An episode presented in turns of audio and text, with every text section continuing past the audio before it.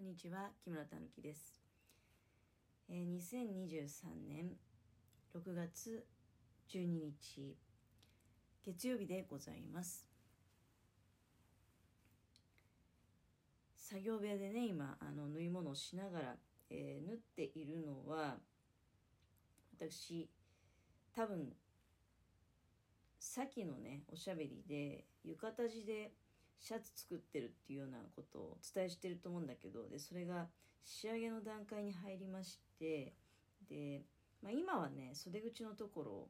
あの手縫いで祭りつけてるんですね。袖口の縫い代ね。でもうね片袖は終わっててで今ま間もなくもう片袖も終わり。でその後に脇線の裾のところにあるスリットもま処理してこういったところは本来はねあのミシンでやってもいいんだけど、まあ、ちょっと今回は丁寧に、まあ、浴衣地も使ってますのでねあの手縫いでいけるところは手縫いでいこうと思って。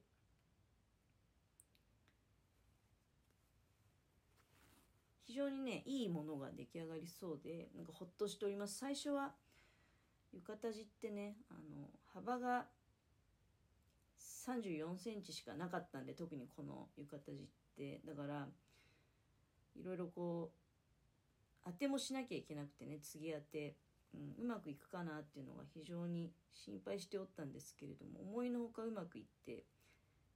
非常にねやっぱりかっこいい仕上がりになりそうです。うん、で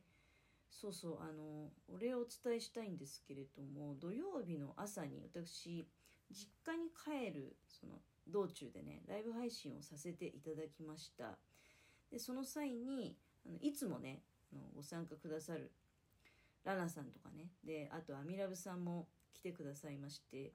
えー、皆様そのお休みの貴重なお時間ねまあ朝早い時間なので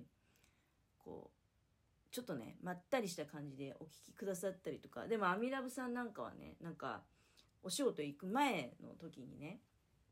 そういったあのひとときにはい私が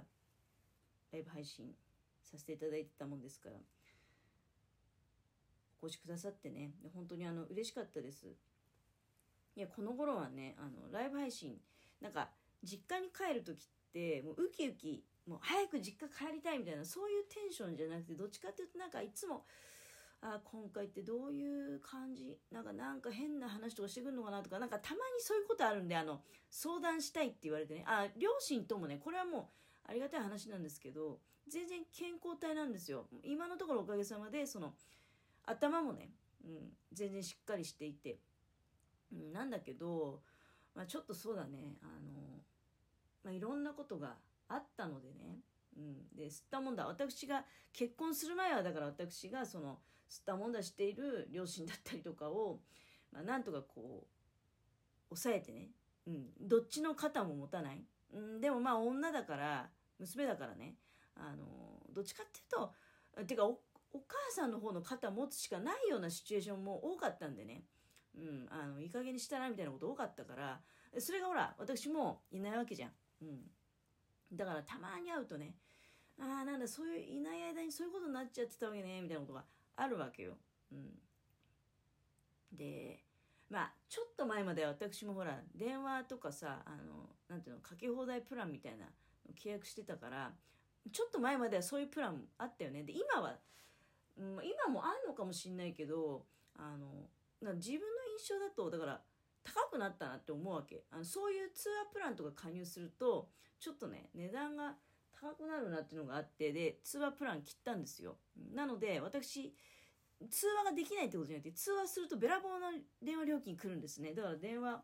まあこれねずるいかもしれないけど、まあ、そういうだからややこしいこと言い出すんであのまあちょっとねほんとずるいって思うよね、うん、ずるいなそういうことする人いいんだって思っちゃうかもしれないけど性格悪いんじゃないのみたいな思っちゃうかもしれないけどあの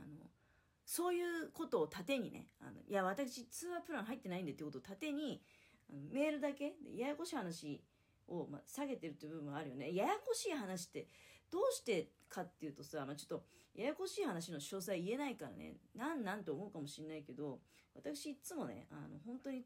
自分だけがなんか辛い思いを結果的にしてんじゃないのって。な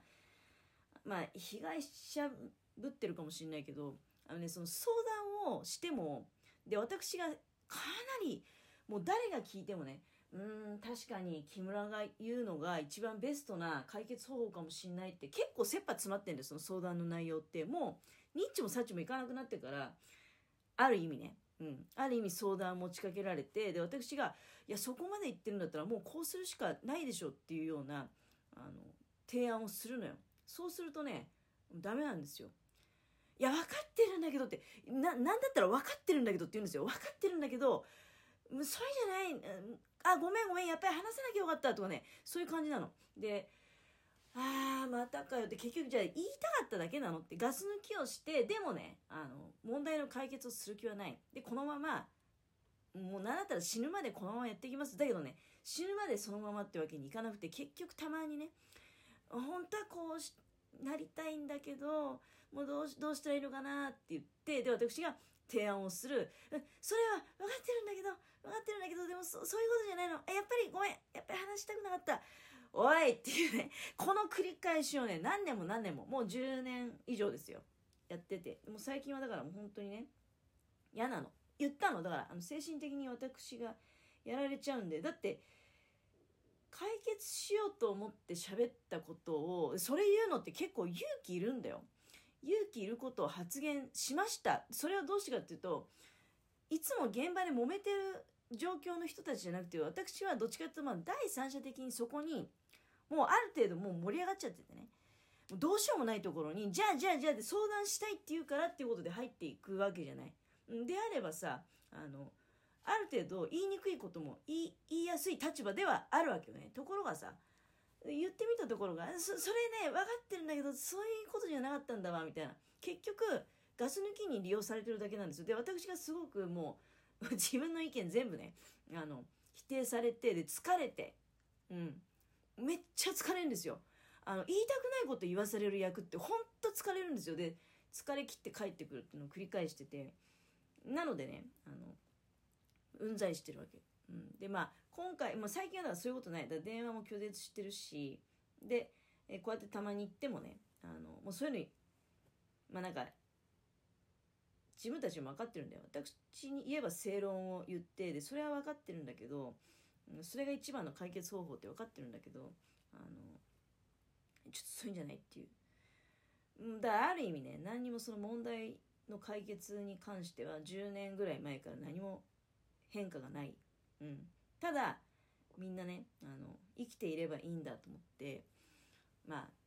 少しでも幸せを感じることができればいいんだと思ってまあそれで結構なんですよ。だから結局私も、うん、あの最近はだからよく言うんだけど、うん、あの楽しければいいんだよそれでってね、うん、で体も健康で別にボケてるわけでもないし、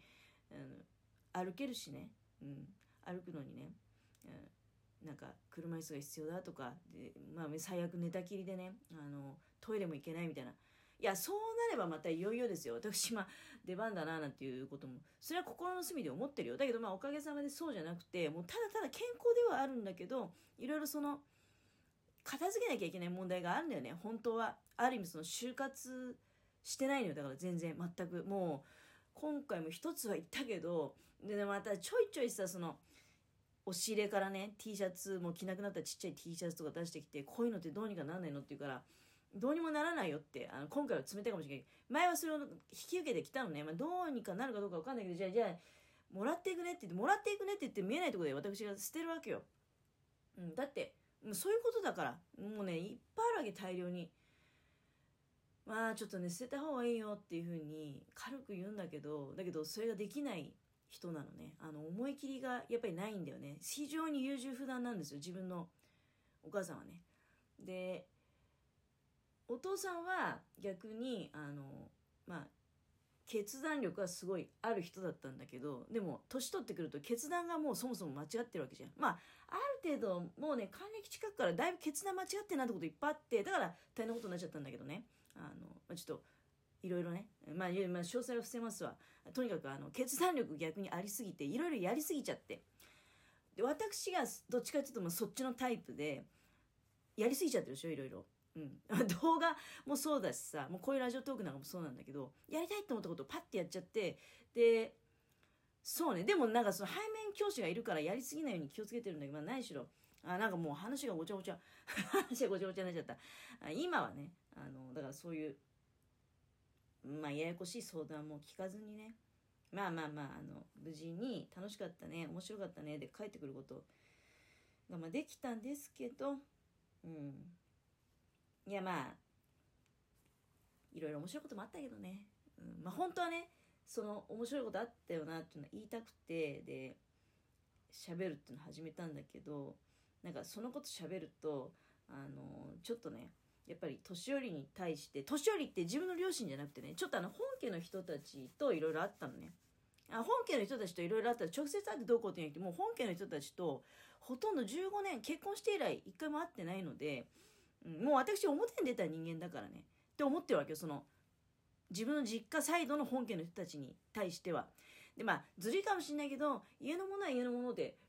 離れてるんでね物理的に離れてるから結局まあどっちとも深い関わりなくて私はなんかすごく自由人チューブラリンっていう状態なんだけどちょっと本家の人たちが絡んできてっていうようなことがあっていろいろあったから言いたかったんだけど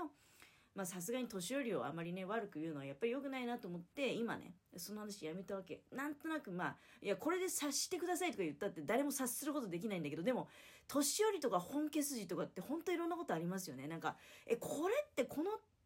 問題って問題っていうかこの絡みってどう対処したら正解なんてまあで半ば正解分かってはいるんだけど不正解の時のもう向こうのリアクションが怖っていう時もあるんでね あるんでだからもうどうしたらいいんっていうような感じを今ね抱えてちょっと作業してる、うん、状態です。